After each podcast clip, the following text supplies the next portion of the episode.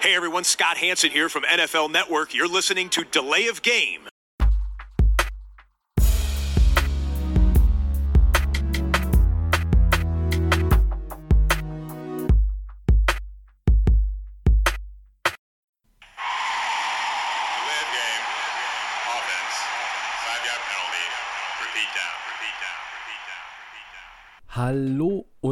Herzlich willkommen. Hier ist die Layoff Game, der Football Podcast mit Episode 270 an einem ungewöhnlichen Tag. Und das hat gar nicht mal primär mit dem seltsamen Wetter draußen zu tun, sondern es ist Donnerstag und es ist eine Folge, die nicht nur die vorerst letzte sein wird, weil wir uns in eine jetzt wirklich offizielle und ausgiebige Sommerpause verabschieden, sondern weil es in der ja, 270 Folgen langen Historie dieses Podcasts einen solchen Podcast wie heute noch nie gegeben hat. Warum? Ganz einfach. Ich trinke mehrere Biere. Nein, Quatsch, hat es natürlich, natürlich schon gegeben. Ähm, es ist ein anderer Grund. Ähm, ich bin alleine und es ist keiner da. Ihr werdet heute nur meiner Stimme lauschen. Deshalb wird der Podcast auch etwas kürzer und er ist inhaltlich auch etwas anders aufgebaut und aufgeteilt. Ja, ähm, vielleicht, weil ich alleine bin, kann ich das gleich auch nochmal ordentlich erklären. Ähm, vorher mache ich aber das erste Bier auf und äh, ganz, ganz viele von euch, äh, liebe Hörerinnen und Hörer, ihr seid ja heute irgendwie doch involviert, auch wenn ich hier alleine spreche. Ihr habt das Zischen der Flasche vielleicht vernommen oder auch nicht. Ich gieße ein, äh, ja, ein Geschenk äh, mir ins Glas und zwar äh, vom lieben Patrick, ähm, der uns ja auch hört und wenn ich das richtig im Kopf habe, ja auch ein großer Kansas City Chiefs-Fan ist.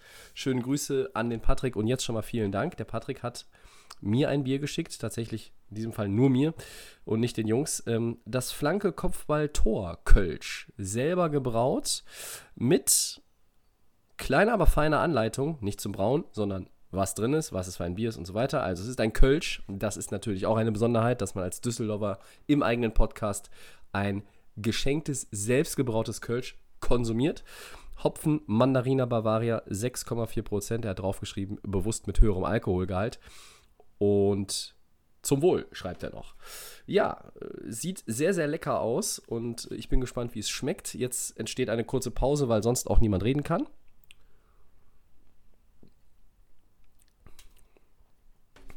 Der Mann versteht sein Handwerk, würde ich mal behaupten. Also, äh, damit ist der erste Beitrag von euch zu dieser Episode schon geleistet. Vielen Dank, Patrick. Ähm, das schmeckt echt gut. Ich werde noch ein zweites Bier nachher aufmachen und auch nochmal äh, genauer darauf eingehen, das äh, nicht selbst gebraut ist, aber auch mitgebracht worden ist ähm, von einem äh, lieben Kollegen, der uns jetzt auch in den vergangenen Wochen und Monaten, äh, ja, regelmäßig, glaube ich, zuhört.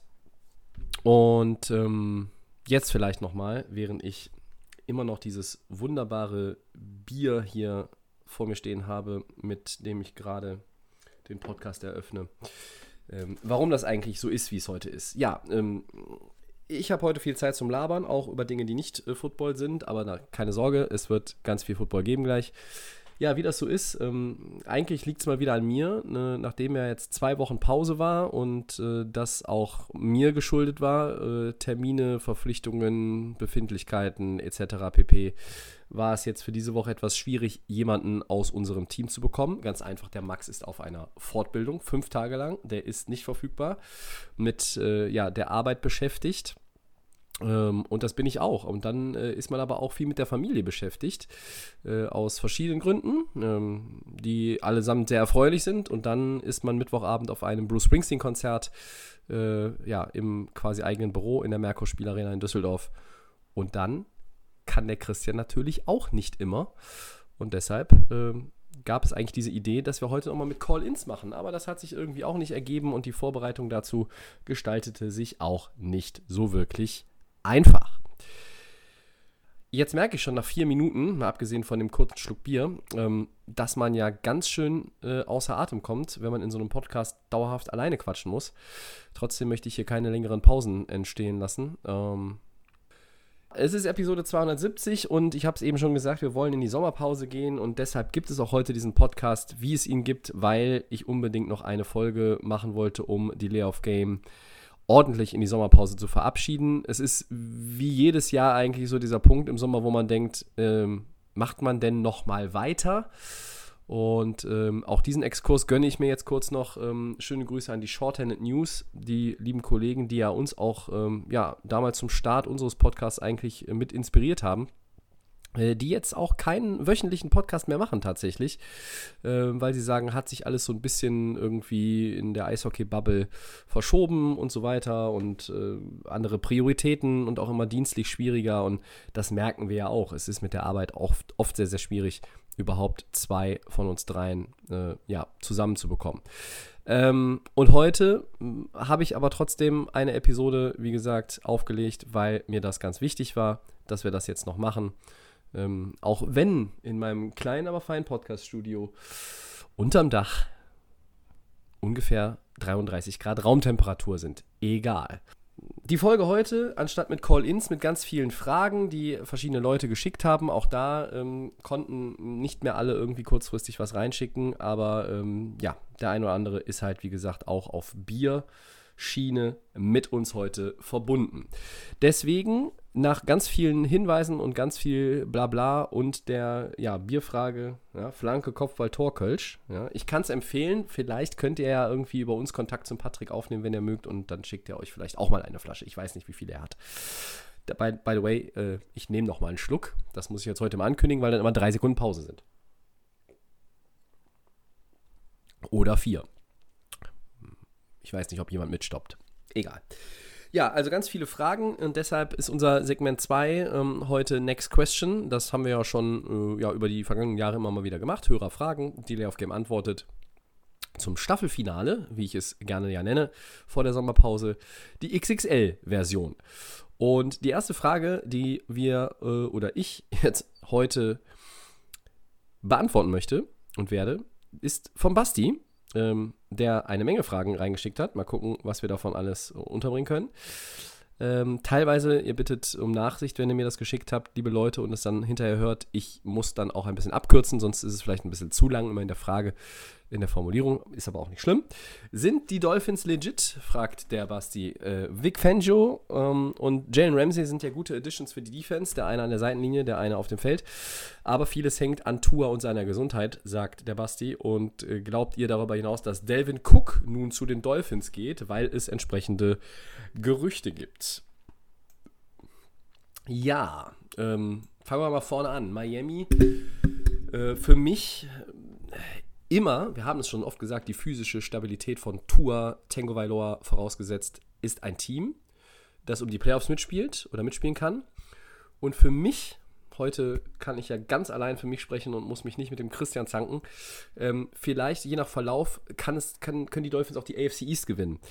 So, wow, ja, ist das eine fette Ansage? Weiß ich nicht. Ähm, natürlich wissen wir einmal alle, äh, die Buffalo Bills sind da und die sind irgendwie der Platzhirsch in den letzten Jahren in der Division und haben es auch nicht immer souverän gewonnen, aber sie sind irgendwie so dieses Team to beat in der AFC East, keine Frage. Jetzt kommen natürlich die Jets auch wieder in Play mehr und mehr. Sie haben Aaron Rodgers, sie haben das Roster umgebaut für Aaron Rodgers.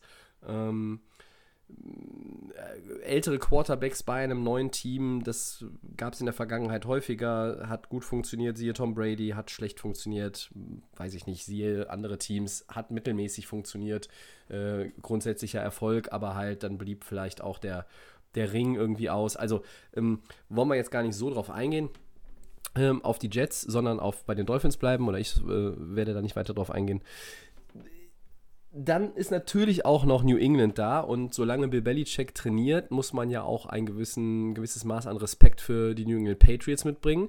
Ähm, das tue ich auch.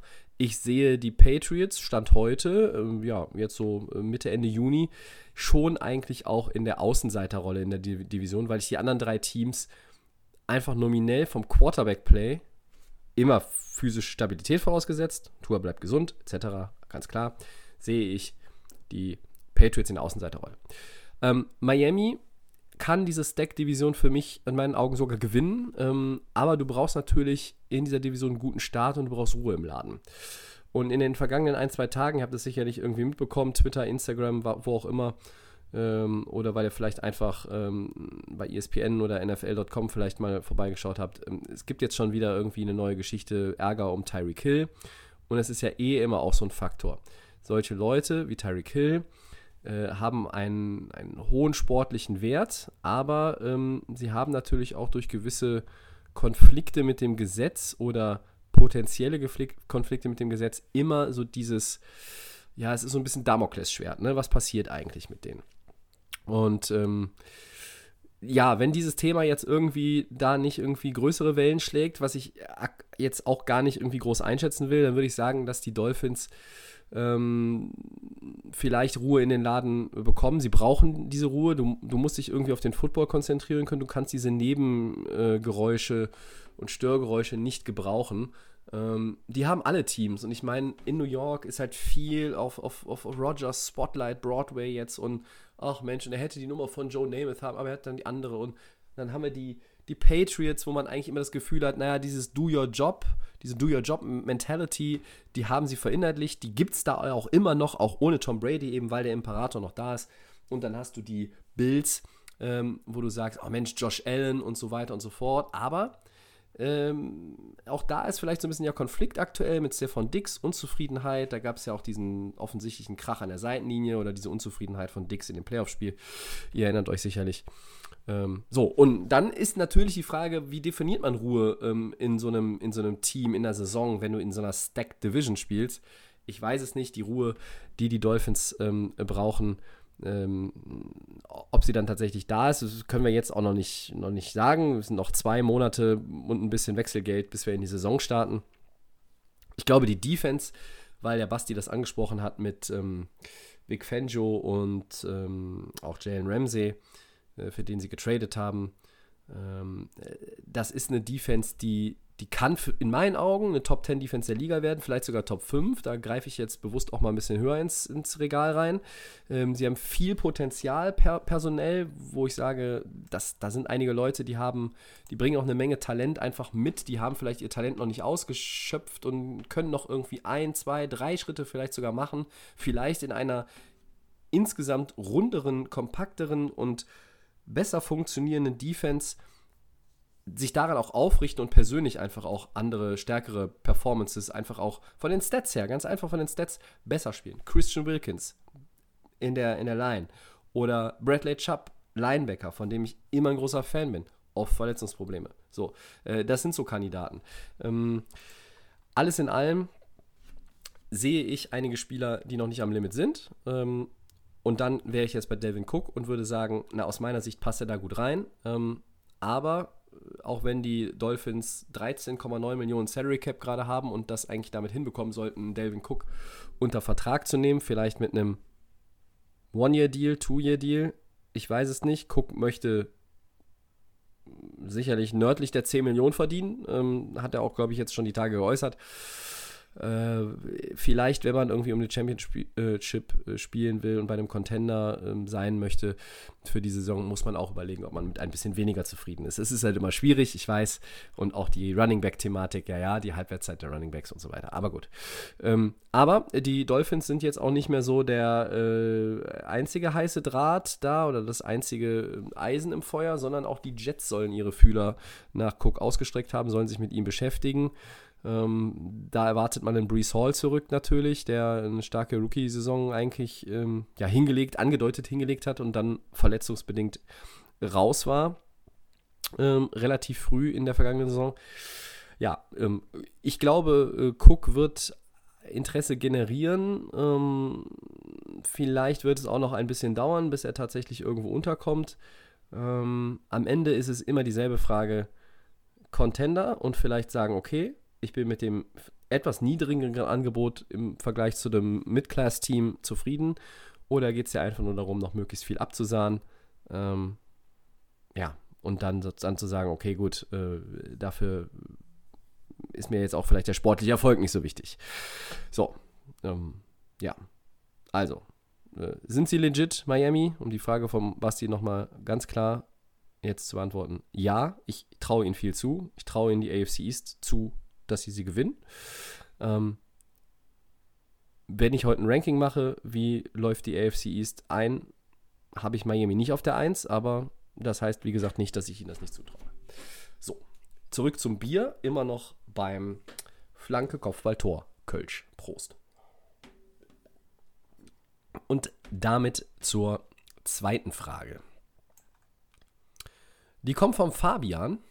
Und äh, da habe ich mich natürlich gefreut, dass er diese Frage stellt oder in, äh, mich nach meinem Team jetzt äh, explizit fragt. Was ist denn eure äh, slash deine Meinung zum Roster-Management der Rams?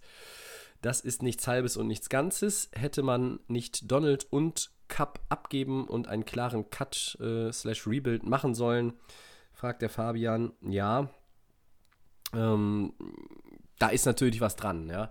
Ähm, dieses Rams-Ding, was sie da machen, es ist wieder dieser Rams-Way. Ne? Wir haben es auch oft gesagt, dieses äh, Fuck them Picks und alle Picks weg und dafür einfach Talent reinholen und, und Stars und das Roster vollpacken und einfach diese All-In-Mentality, äh, die sich aus, ausgezahlt hat. Sie haben den Super Bowl gewonnen.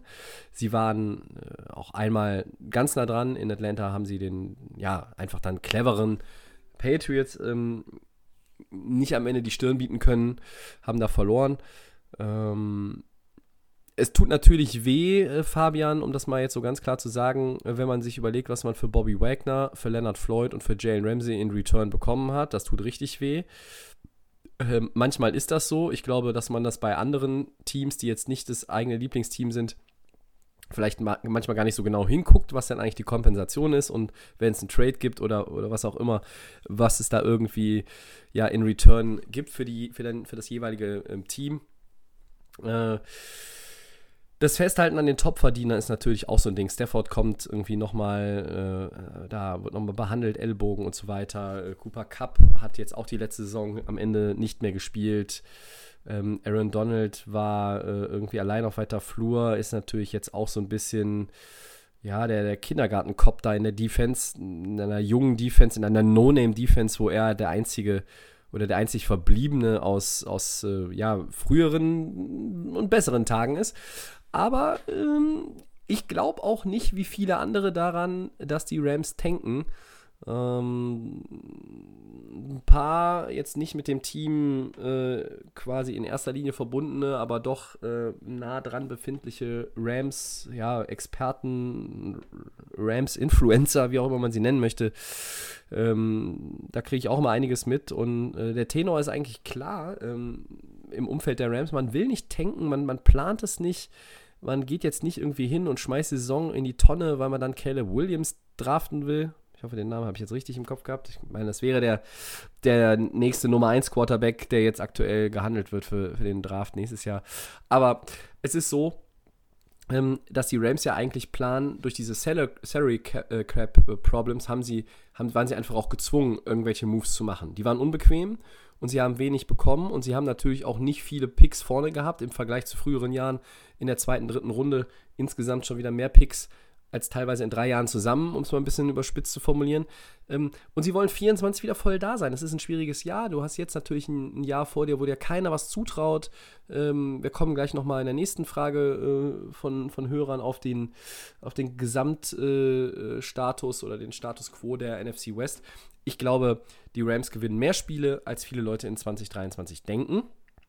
Ähm, hätte ich das Roster-Management irgendwie anders gehandhabt? Ja, weiß ich nicht. Kann ich ehrlich gesagt gar nicht genau beantworten, Fabian, weil äh, ich auch eigentlich das so angepackt hätte und gesagt hätte, naja, also die Leute, die ich im, im, in der Offseason zuvor mit fetten Verträgen ausgestattet habe, die sind ja erstmal schwer loszukriegen, diese, äh, loszuwerden, diese Leute. Aber ich glaube auch als Rams-Fan von hier, der natürlich auch irgendwo weit weg sitzt, ich glaube an Matthew Stafford, dass der dieses Team noch führen kann. Ich glaube an Aaron Donald, der vielleicht noch mehr als ein gutes Jahr im Tank hat.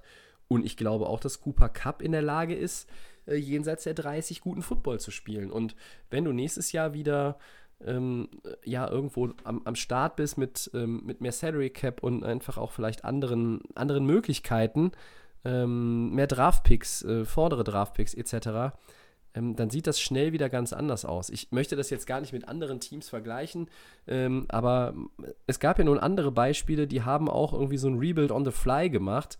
Hm, ich weiß, ich habe mich selber darüber lustig gemacht, dieses Remodeling der Rams. Ich hasse den Begriff. Ich finde, es ist irgendwie schon ein Rebuild.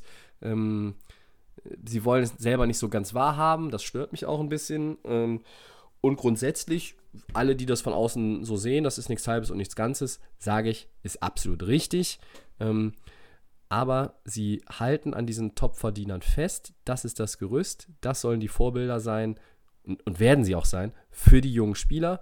Und dann wird man gucken. Man wird gucken, wie die Mid-Round-Picks, die Late-Round-Picks, ob wer davon mit in die Zukunft gehen kann, was du nächstes Jahr machen kannst ich glaube trotzdem ein bisschen mehr Veteran-Help noch bis zum Saisonstart äh, ins Roster zu packen, wäre enorm hilfreich. Sonny Michel haben sie jetzt nochmal geholt, den Running Back, wobei ich jetzt auch nicht denke, wenn Cam Akers wirklich jetzt der Go-To-Guy sein soll, dass das die große Baustelle ist, die man zuschütten muss.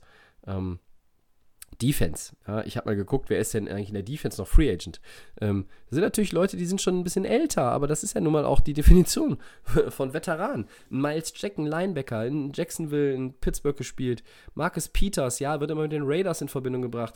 Dann mal irgendwie mit den, mit, doch wieder zurück zu den Ravens, keine Ahnung. Aber Peters nochmal äh, zu sehen als, als Cornerback hinten drin, äh, würde mir schon extrem gut gefallen. Ich glaube, dass das auch, äh, auch einfach nochmal noch mal gut wäre, so ein, so ein Veteran äh, und Spieler dieses Format zu haben. John Johnson III, der Safety, äh, auch schon bei den Rams früher. Ich könnte mir vorstellen, ähm, dass man vielleicht da auch nochmal noch mal guckt, ob man den, müssen ja nicht diese genannten äh, Kandidaten sein, aber es gibt halt noch einige Veteranen auf dem Markt. Äh, wir haben es jetzt zuletzt gesehen. Ähm, andere äh, wie Frank Clark sind jetzt auch nochmal noch irgendwie einen Job bekommen. Und man muss einfach schauen, ähm, wie sie, wie sie tatsächlich, welchen Eindruck die Rams dann machen in den ersten Wochen. Ähm, grundsätzlich, Rostermanagement, ja, ähm, absolut diskutabel. Ja? Von außen wirkt das sehr komisch, schreibt der Fabian. Ja, das ist auch absolut richtig. Ähm, er sagt, als Fan würde mich das wahnsinnig machen. Hat es mich auch, äh, muss ich auch ganz ehrlich sagen. Ähm, aber man muss auch festhalten, so ist das halt. Mit dem Salary Cap in diesen Sportarten, du gehst da rein, du versuchst alles, du willst die Championship gewinnen, kontinuierlich immer oben mitzuschwimmen im oberen Drittel. Das gelingt halt nicht wirklich vielen Teams, auch in der National Football League nicht. Ähm, 14 Jahre Leid irgendwie mit den Rams, bevor es dann unter McVay endlich wieder in die Playoffs ging. Ja, ich glaube nicht, dass man jetzt wieder 14 Jahre leiden muss. Also, ähm, die letzte Saison war schon schlecht und die wird auch schlecht. Keine Frage. Ähm, weiß ich nicht. Wenn sie sieben Spiele gewinnen, ähm, das traue ich ihnen zu, dann ist das keine gute Saison, klar, aber es ist auch nicht so, äh, wird auch nicht so äh, übel sein, wie viele das halt skizzieren. Ja. So, jetzt kommt wieder Bier und das ist das Signal, das kennt ihr jetzt schon, ne? nach äh, 22, 23 Minuten Podcast, dass dann gleich das nächste Thema kommt. Also ich bin für drei Sekunden mal wieder äh, am Glas, Entschuldigung.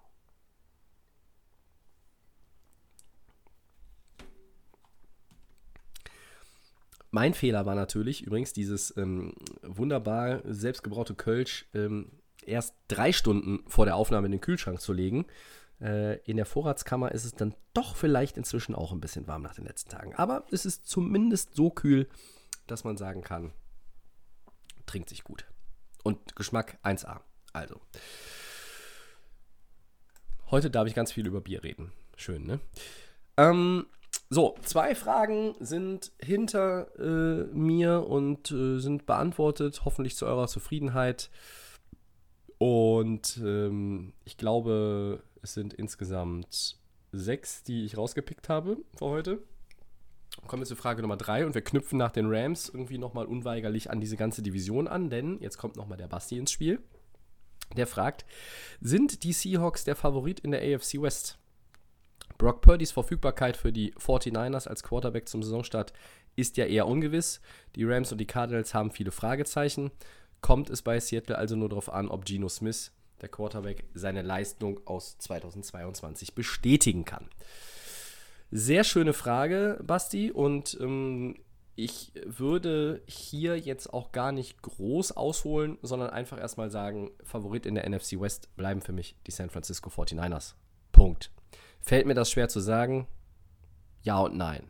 Ja, weil ich kein Sympathisant der Niners bin, nie war und nie sein werde. Ähm, ich werde auch nicht müde, das hier herauszustreichen. Ja.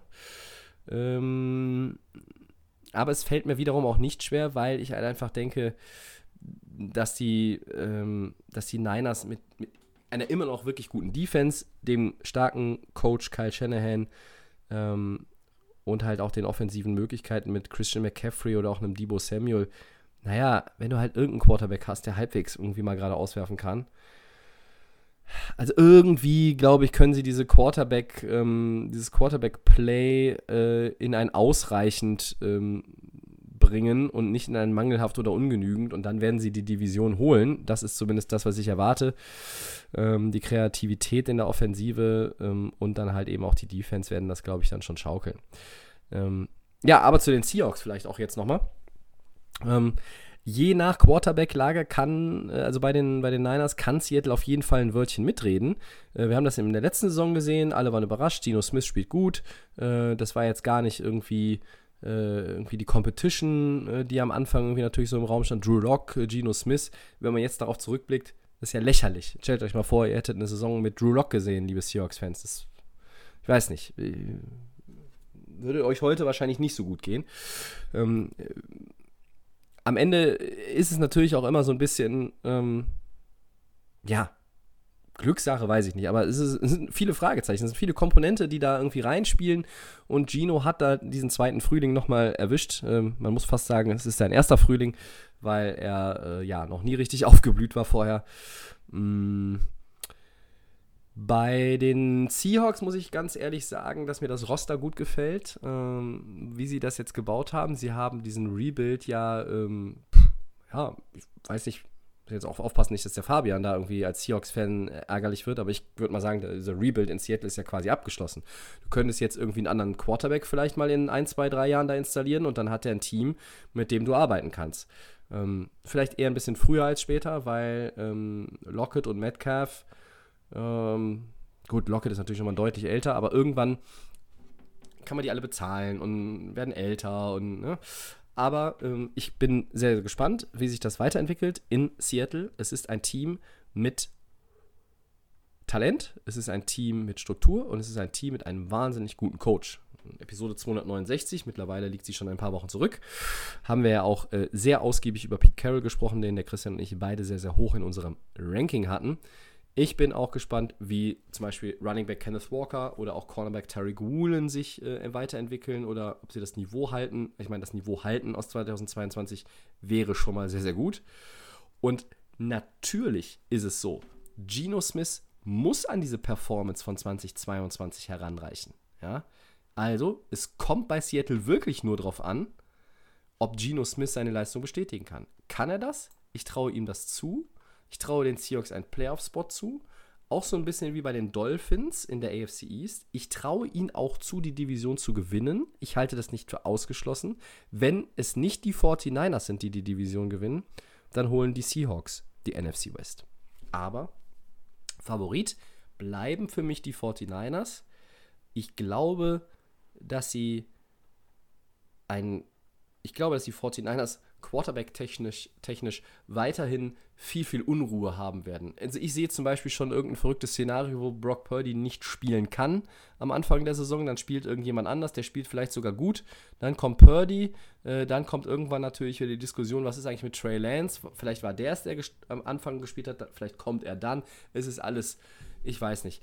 Irgendwann muss diese Franchise in San Francisco natürlich auch mal gucken und, und Klarheit schaffen, wer ist eigentlich im Roster, wen können wir vielleicht abgeben, um nochmal Picks zu bekommen? Oder vielleicht auch einen Player-Swap oder was auch immer, damit du irgendwo klare Strukturen hast. Es ist natürlich durch diese ganze Verletzungsmisere auch beeinflusst, aber irgendwie müssen die 49ers in dieser Saison rausfinden, wer ist eigentlich der Quarterback, mit dem wir in die Zukunft gehen. Ist es Lance, für den sie Picks ohne Ende verscherbelt haben? Ist es Brock Purdy, Mr. Irrelevant, der eine Bombensaison gespielt hat? Ähm, wird es irgendjemand anders? Also ich glaube, Tom Brady wird nicht mehr für die 49ers spielen. So viel ist mittlerweile, glaube ich, sicher. Ähm, aber da muss man dann auch gucken. Und zu Seattle. Ähm, ist ein Team, glaube ich, was auch in der neuen Saison Spaß machen wird, ähm, wenn man es anguckt. Ich meine, sie haben ja auch nochmal nachgelegt in der Offense für Gino, ne? mit Jason, äh, Jackson Smith und Jigba einen weiteren Receiver geholt. Das ließ sich auf dem Papier wirklich sehr gut. Sie haben in die O-Line investiert, ja, auch jetzt in der Vergangenheit. Ähm, in der Defense hast du jetzt nochmal Bobby Wagner zurückgebracht, der sicherlich nicht zwingend der Bobby Wagner früherer Tage sein wird, sein muss. Auch nicht sein muss, es geht einfach auch nur um Leadership, glaube ich.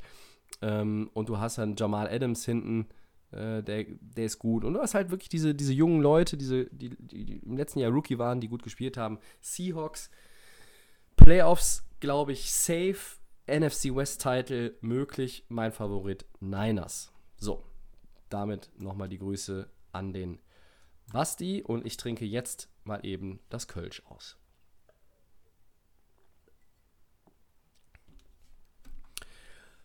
Gut. Kommen wir zur vierten Frage.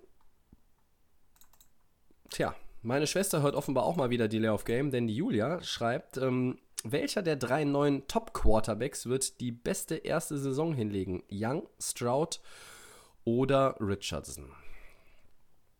Und das ist vielleicht die schwierigste Frage, die ich jetzt für heute rausgesucht habe. Für Episode 270. Ähm, wo fange ich an? Wenn ich über die ganze Saison sprechen muss und äh, das in den Gesamtkontext setze, der mit Spieler und Erwartungshaltung, Team, Management, Coaching Situation und was auch immer zu tun hat, dann ist es für mich wahrscheinlich CJ Stroud. Ähm, das Roster der Panthers für Bryce Young hat Veteranen. Sie haben da auch versucht, Veteranen gezielt zu holen, als auch als Anspielstation. Ich glaube aber eher an Stroud. Ich glaube eher, dass das dass, das, dass, der, dass der gesamte, dieser, dieser Reset in Houston mit Demico Ryans als Head Coach, äh, dem ehemaligen äh, DC der 49ers, dass das ein, ja, dass es einfach einen anderen, anderen Touch hat, vielleicht als in Carolina und, und da irgendwie vielleicht, ähm, ich glaube, Carolina gewinnt mehr Spiele als Houston, würde ich vielleicht sogar sagen, aber ich glaube, dass ähm, dass CJ Stroud einfach eine bessere Saison spielt. Ich, ich traue ihr mehr Touchdowns zu, mehr Yards, weniger Interceptions. Ähm, und ich bin mir bei, bei, den beiden Jungs auch sicher, dass sie schon in Woche 1 den, ihr, De ihr Debüt feiern. Ähm, gucken wir mal ins Roster. Ich meine, bei Carolina, ähm, ja, da ist ein Andy Dalton, da ist noch ein Matt Corral äh, im Depth Chart auf 2 und 3. Aber ähm, ich glaube auch nicht, dass du mit Andy Dalton noch irgendwie was reißen kannst und willst. Also warum solltest du in Carolina Andy Dalton starten, wenn du in Woche 2 oder 3 so die Faxendicke hast, dass du dann eh den Rookie reinschmeißt? Ja, dann lass ihn doch von Woche 1 starten. Das ist doch alles Käse sonst. Ja? Und dann gucke ich ähm, die Situation in Houston an. Äh, und da sitzt halt ein Davis Mills und ein Case Keenum dahinter. Ja, und, und Davis Mills waren sie auch immer irgendwie so high und irgendwie in Houston haben gesagt, ja, und äh, wir trauen dem auch eine Menge zu, auch dass er das Team noch ein weiteres Jahr irgendwie anführt. Und dann gab es die Spekulation, was machen sie? Geben sie einen zweiten Pick ab? Holen sie irgendwie einen Edge Rusher? Naja, die Geschichte kennt ihr. Sie haben den zweiten Pick behalten, CJ Stroud geholt und haben Pick, Pick 3 ähm, Will Anderson dann auch ähm, verpflichtet, weil sie einfach in der Lage waren, äh, nochmal hoch zu traden. Ja. Ähm, also beide Teams werden keine leichte Saison haben. Da muss man ja jetzt wirklich kein Experte für sein. Ähm, aber ich glaube, ähm, Stroud bessere Saison als Young und ich glaube, beide werden Woche 1 ihr Debüt feiern und ich glaube auch nur, dass wenn es halt richtig Grütze läuft, sie irgendwann ihren Starterjob in der Saison mal, wenn auch nur übergangsweise, abgeben müssen. Am Ende und jetzt kommt aber der Twist und deswegen ist das Ganze für mich auch ein bisschen schwierig zu beantworten. Ähm, am Ende wird Anthony Richardson aus meiner Sicht der Quarterback sein, über den am meisten geredet wird. Ja? Aber der wird nicht in Woche 1 als Starter beginnen, glaube ich. Also, was man so raushört bei Jim Irsay, ähm, dem Owner, da denke ich so, hm, okay, du hast einen Sam Ellinger im Roster und du hast einen Gardner Minshew im Roster. Und Gardner Minshew ist halt so auch einer dieser Quarterbacks-Marke, ja, den kannst du mal zwei, drei Spiele reinwerfen, Starter sein, irgendwie so ein Bridge-Starter, wenn irgendwie dann dein anderer vorgesehener Start Starting Quarterback verletzt ist. Ähm, und dann funktioniert das vielleicht auch ganz gut. Aber bei, bei Minshew ist es so, naja, der kann ja in Woche 1 339 Yards, drei Touchdowns werfen und in Woche 2 sind es 122 mit vier Picks und keinem Touchdown. Das ist alles möglich. Ja? Und ähm, ich halte das für, für einen guten Move, ihn, ihn ins Roster geholt zu haben. Ich glaube, dass die Colts bei Richardson etwas vorsichtiger herangehen werden. Das ist mein Gefühl. Das ist auch das, das setze ich so zusammen aus allem, was ich bisher gelesen habe, dass die Colts sagen, okay, Richardson das wird noch ein bisschen dauern. Ich sehe aber auch nicht, dass das irgendwie eine halbe Saison dauert, sondern ich glaube schon, dass Richardson zeitig den Posten des Starting Quarterbacks übernimmt. Und ich glaube, am Ende wird über ihn am meisten geredet. Die Athletik, er wird viel laufen, er wird spektakulär spielen, er wird für, für ja, Highlight-Tapes am laufenden Band sorgen. Plus, dann kommt noch die andere Tatsache, äh, oder dann kommt eine dann kommt eine wirkliche Tatsache, das andere ist ja Spekulation. Die Colts haben ähm, die beste Defense dieser drei Teams. Ja? Ähm, die Defense hält dann auch das Team im Spiel. Und ich glaube, dass das halt auch dann nochmal nicht nur die persönliche Performance, sondern auch einfach diese, diese Winning Ways. Sie werden, sie werden gewinnen. Also, ich rede jetzt nicht von Playoffs, aber die Colts werden halt Spiele gewinnen. Äh, vielleicht mehr als die anderen äh, mit den Rookie Quarterbacks. Und ich glaube auch, dass die Colts einfach die besseren Mitspieler haben für ihren Rookie Quarterback. Ähm, wenn Jonathan Taylor gesund ist, naja gut, dann kannst du halt erstmal schön den Handoff geben und dann lässt den mal laufen. Ja. Äh, bei den Receivern, ja, hält sich irgendwo die Waage.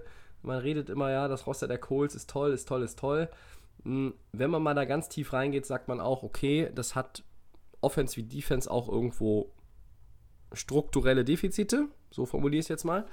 Aber ähm, die Frage äh, von Julia zu beantworten, Richardson glaube ich, wird der sein, über den wir am meisten reden. Hat er dann die beste Saison? Es kommt ja immer darauf an.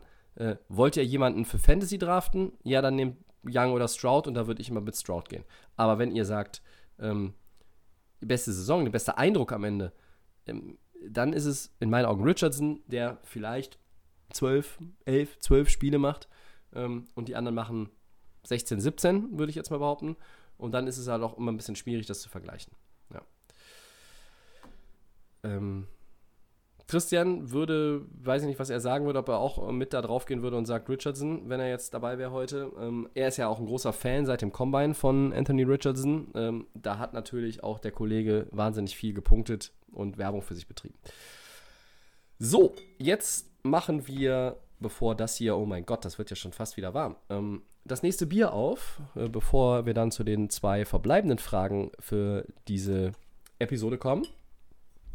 Mein Holländisch ist so schlecht. Äh, keine Ahnung. Brauerie, Brauerie, irgendwas? Blondie, Blondie, Blond. Irgendein blondes Bier. Okay. Ähm, ja, aus Amsterdam. Ähm, ich glaube, es ist ganz bekannt. Ich kann es nur, nun wirklich nicht aussprechen, weil äh, ich jetzt schon seit 37 Minuten über irgendwelches äh, ja, Football und sonstiges Zeug rede. Äh, der Dave sieht es mir bitte nach. Äh, Dave, mein geschätzter Kollege von der Arbeit, der ähm, hat ein paar Bier äh, verköstigt die Tage in einem Kurzurlaub und hat dann gesagt, Mensch, das bringe ich doch dem Tobi mit für die Lay of Game. Vielen, vielen Dank. Ich gieße gerade ein. Ähm, Schande über mich, ich habe kein zweites Glas. Es geht also direkt in dieses Kölschglas. Aber ich wollte natürlich auch gucken, erstmal wie die Farbe ist. Es ist ein bisschen durchsichtiger als das Kölsch vom Patrick. Ähm, in dem Fall, es ist auch nicht selber gebraut, aber nach einem Bier mit 6,4% schraube ich mir jetzt hier bei 33 Grad Raumtemperatur und für die letzte Phase dieses Podcasts und dieser Podcast-Season ein Bier mit 5,8 Umdrehungen rein. Also, erst einmal Prost, danke Dave. Ja, vollmundig kräftig, würde ich mal sagen. Ähm, aber passt irgendwie auch heute. Passt richtig gut zu diesem Podcast und dem Wetter und na gut, zum Wetter passt ja eigentlich jedes Bier. Zwei Fragen habe ich eben gesagt, kommen noch und damit sind wir ein drittes äh, Mal beim Basti. Ähm, ja, der mal wieder auf Running Backs zu sprechen kommt und das finde ich äh, ausgesprochen gut. Er fragt, könnte Rookie Running Back Bijan Robinson so einschlagen wie Brees Hall oder einst Jonathan Taylor. Atlanta hat nun mal eine der besten Run-Blocking-O-Lines und Head Coach Arthur Smith lässt viel laufen. Perfekte Bedingungen, wenn man auch noch bedenkt, dass man äh, Tyler Algier hat, der letztes Jahr ein 1000-Yard-Rusher war und Robinson die nötigen Pausen verschaffen könnte. Danke, Basti, für die Frage. Ähm, Finde ich auch wieder extrem spannendes Thema. Ich bin mir sehr sicher, Robinson wird für einige Highlights sorgen.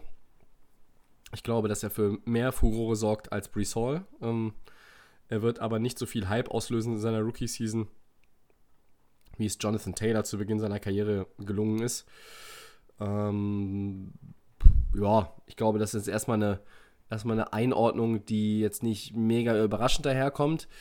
Ähm, die O-Line der Falcons ist wirklich eine gute O-Line. Also, das muss man ja ganz klar sagen. Atlanta wird ein, wird ein Team sein, über das sich, glaube ich, der eine oder andere wundern wird. Die werden sich verbessern. Einfach rein von der Performance her erstmal. Einfach besseren Football spielen. Ich bin gespannt, was mit Desmond Ritter langfristig ist, ob er wirklich in den nächsten 3, 5, 8, 10 Jahren der Quarterback dieser Franchise ist. Da melde ich Zweifel an, aber äh, Bijan Robinson ist ein Running Back, der, ähm, ja, ich glaube, das wird ein Running Back ähm, Rookie-Deal und danach wirklich fetten Vertrag, der in drei oder wenn man es schon in zwei Jahren macht oder wenn es dann erst nach vier Jahren ist, who knows, der dann nochmal Top-Money für die Position auch ähm, geben wird, weil ich denke, das wird nochmal ein Running Back, der, ja, es wird einer der dominierenden Running Backs über die nächsten Jahre in dieser Liga sein. Ich glaube, er hat entsprechend das Potenzial und er hat das richtige Team. Ja. Ähm,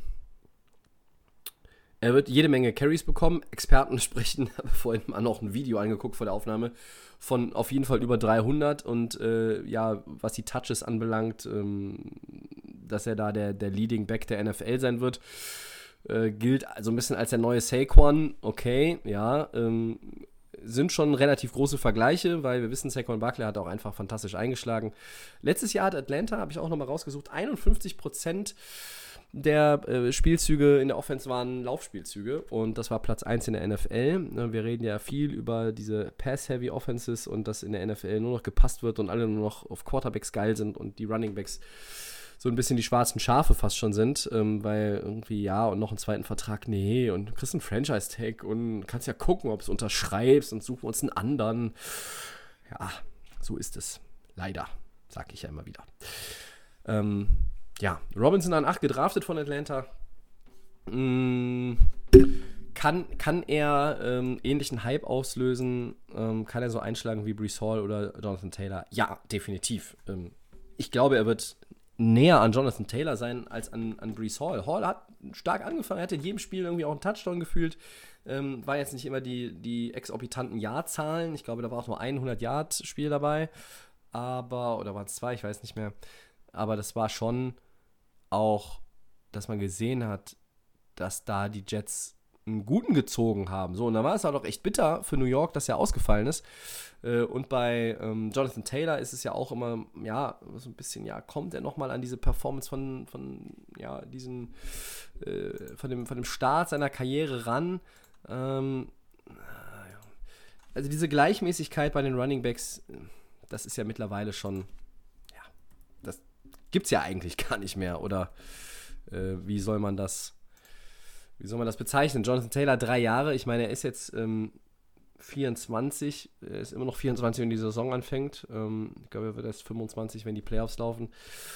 Er hat ähm, 11,69 hingelegt in der Rookie-Season und dann 18,11. Ähm, 29 Touchdowns in seinen ersten beiden Jahren. Letztes Jahr nur 11 Spiele gemacht. 861 Yards, 4 Touchdowns. Ja, okay. Ich meine, ist jetzt auch nicht äh, grottenschlecht.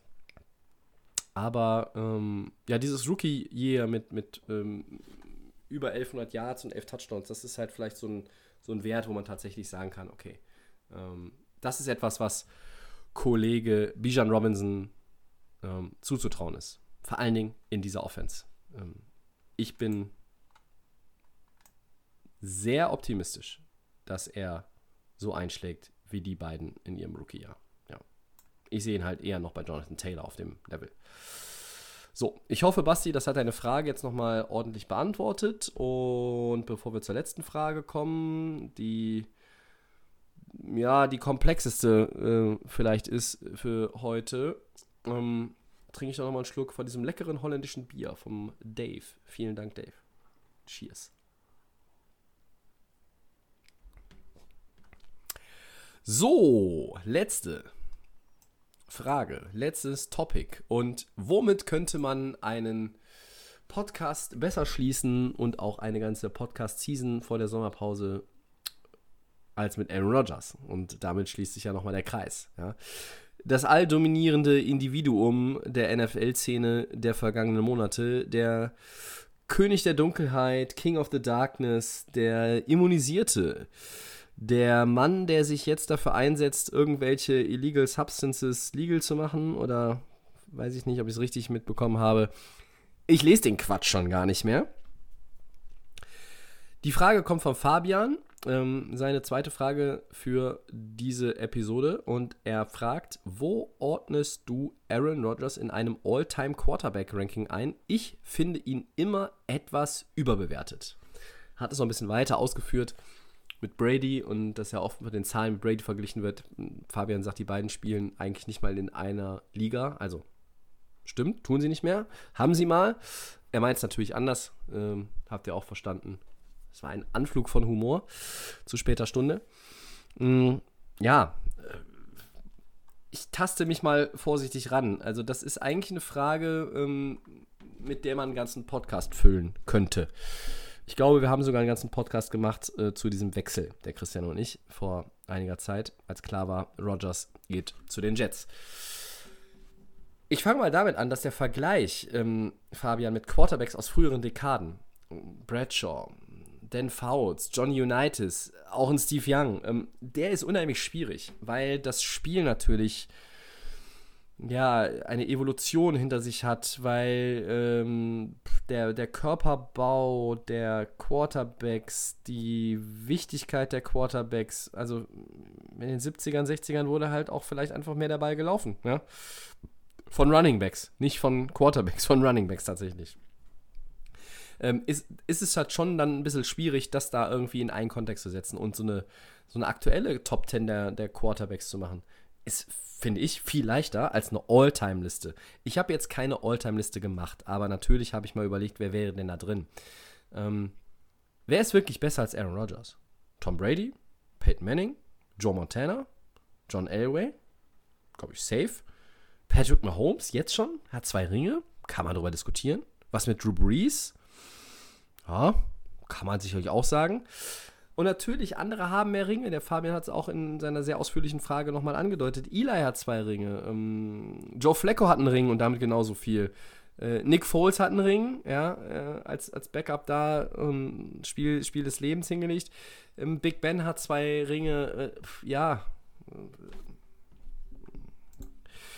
ich, ich weiß nicht. Also es ist ein, es ist ein, ein bisschen schwierig teilweise natürlich, das irgendwie in die Perspektive. Was ist, wo, wo sortiert man denn Terry Bradshaw dann ein? Ein Warren Moon oder ähm, ein Troy Aikman, der natürlich auch Super Bowls. Was ist mit Bart Starr? Was ist mit Brett Favre?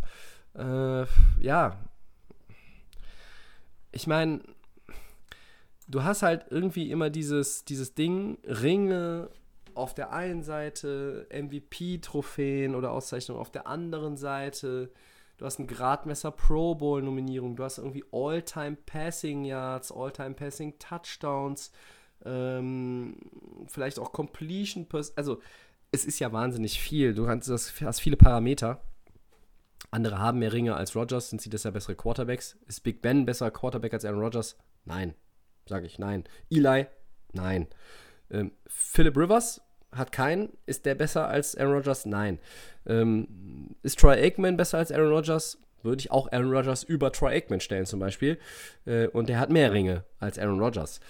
Ähm, ich glaube, Aaron Rodgers wäre bei mir an, am Rand einer Top 10 All-Time-Liste. Äh, schlechtestenfalls wäre er irgendwie auf 12 oder vielleicht allerschlechtestenfalls auf 14. Ja.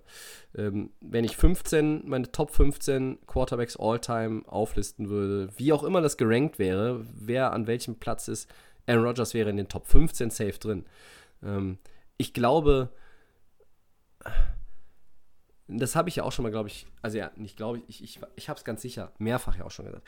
Man muss es immer auch in Perspektive setzen, wie schwierig das ist, einen Super Bowl zu gewinnen die Leute, die argumentieren, Tom Brady hat, hat es geschafft, sieben Ringe zu gewinnen, sechs mit den Patriots und einen mit den Bucks. Ja, natürlich.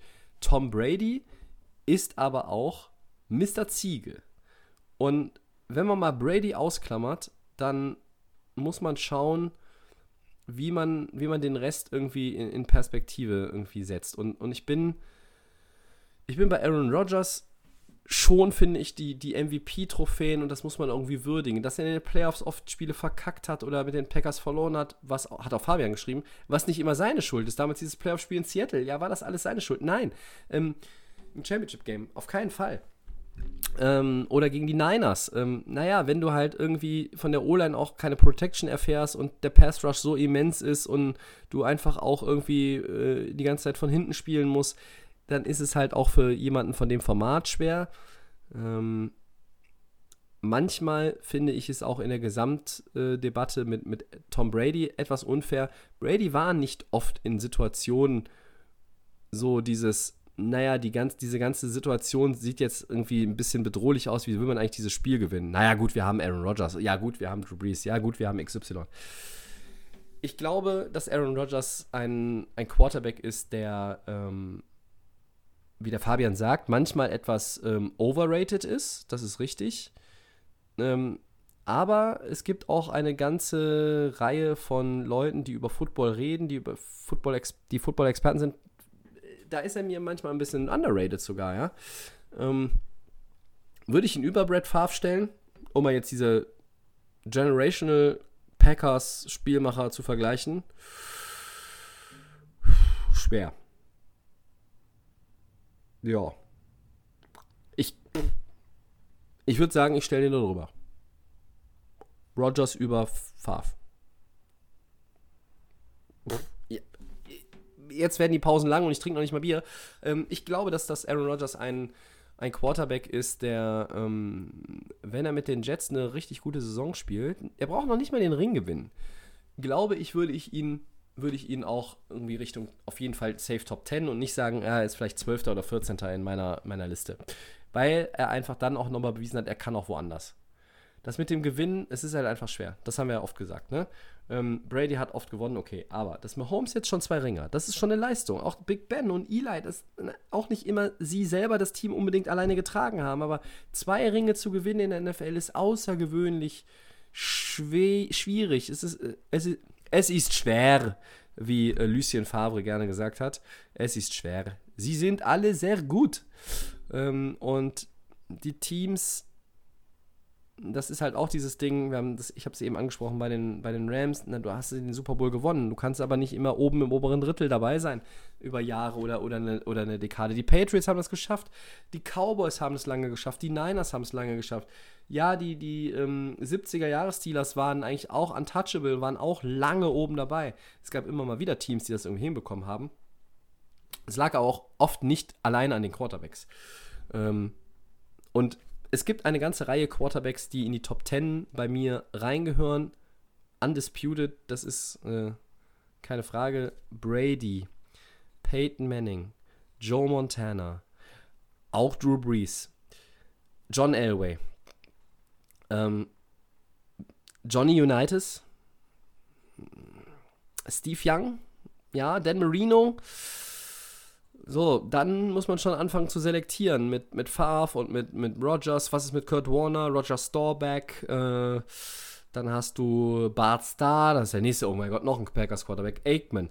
Ähm, jetzt gehen wir ganz weit zurück. Otto Graham kannst du gar nicht mehr vergleichen mit einem Patrick Mahomes, das ist völlig unmöglich.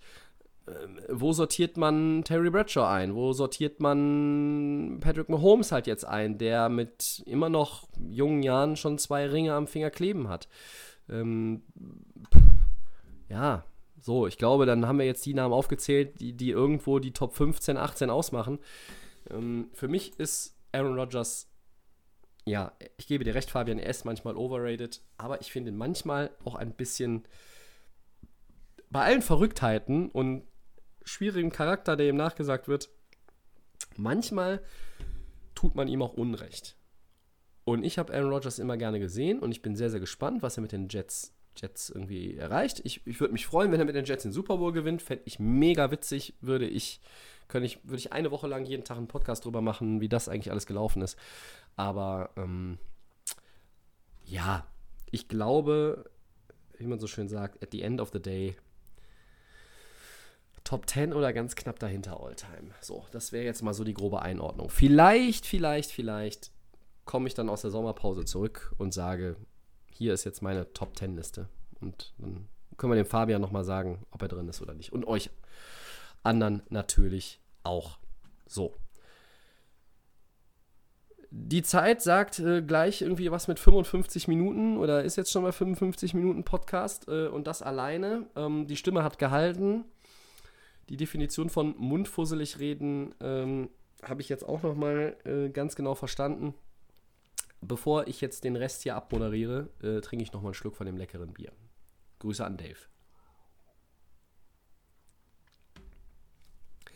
Und schöne Grüße an alle, die sich jetzt die ganze Zeit meinen Monolog bzw. Dialog, der aber irgendwie Monolog vorgetragen worden ist, kann man das so sagen, reingezogen haben. Ähm, ja, das waren unsere äh, Fragen ähm, für heute ähm, und meine Antworten dazu. Ähm, wir sind bei Segment 3 und das ist übertitelt heute mit Verabschiedung und Hinweis auf die Sommerpause. Auf die Sommerpause habe ich jetzt schon mehrfach hingewiesen, habe das jetzt schon ganz oft anklingen lassen.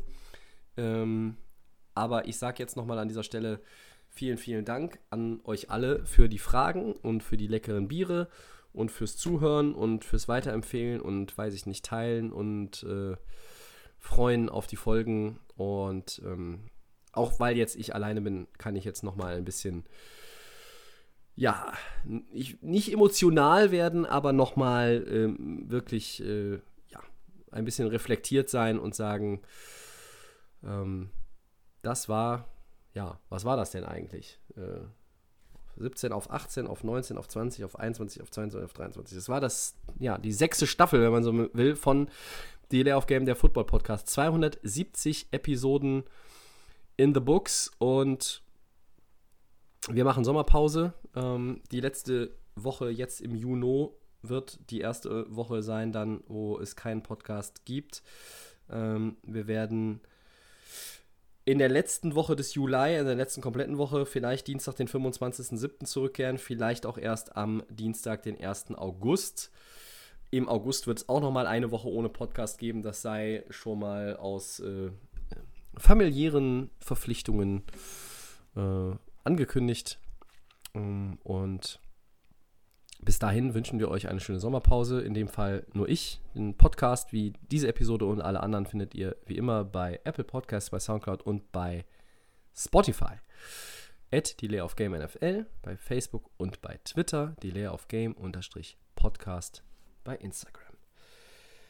Ja, sechs Jahre sind rum. Ähm, es wäre, es böte sich jetzt an zu sagen, äh, nach fast einer Stunde Podcast alleine und 270 Folgen und sechs Jahren, okay, äh, Freunde, ähm, so long, aber naja, ich glaube, wir kommen wieder, ne? Also, wir wünschen euch einen schönen Sommer. Bisher hat er ja schon ordentlich was gebracht an gutem Wetter. Ich trinke jetzt in Ruhe das leckere Bier aus vom Dave und werde dann die Folge hochladen und damit den Podcast in die Sommerpause bringen. Macht es gut. Bis die Tage. Auf Wiederhören.